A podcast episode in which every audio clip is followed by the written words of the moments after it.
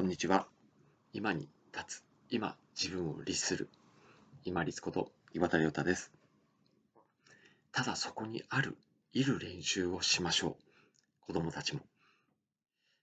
小さいと、どうしても体を動かしたいし、いろんなことに興味が出てきますよね、皆さん。けれども、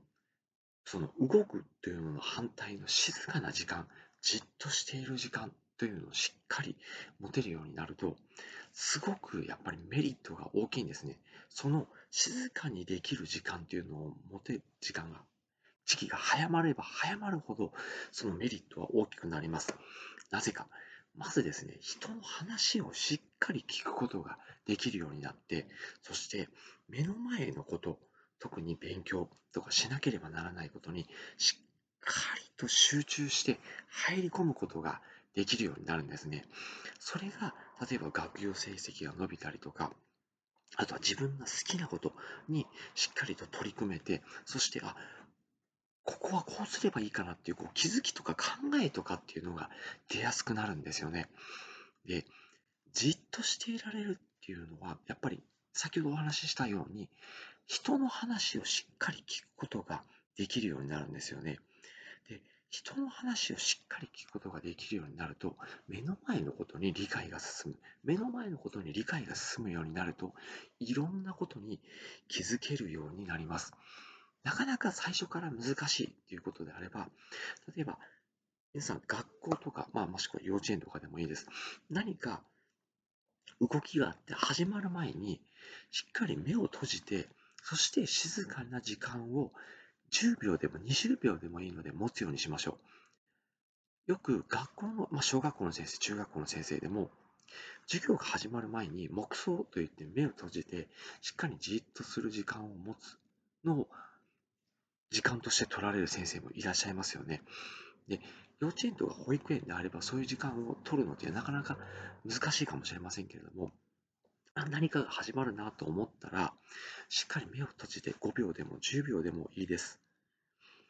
しっかり目を閉じて静かにする時間を持ちましょう。特に何か動く時の前ですよね。なので、習い事としておすすめするのが、これちょっと保護者の方にも聞いてほしいんですけれども、黙想する時間を取るものですよね。例えば、少林寺拳法とかですね、あとはま空手もそうですね、柔道、そして剣道とか、そういうこう、合気道とか、こういう武道系というのはですね、何か行う前に必ず静かに自分の時間を持つ、この黙想の時間があるので、動と静のメリハリがつきやすくなるんですよね。ですので、習い事としてはおすすめです。で、こういう習い事とか、あとは自分で自分、静かな時間を持つのが難しいのであれば、ご飯を食べる前とかですね、家族で一瞬でもいいので5秒、10秒、しっかり静かな時間を持つようにしてみてください。それも難しいっていうのであれば、親、もしくは保護者の方、もしくは身の回りの大人の方が読書をする習慣を身につけてください。そうすると、その静かな時間を持つのを子供たちは見てますので、あ、自分もちょっと本読みでみようかなっていう、その静かな時間を持つのに誘導するきっかけになることができます。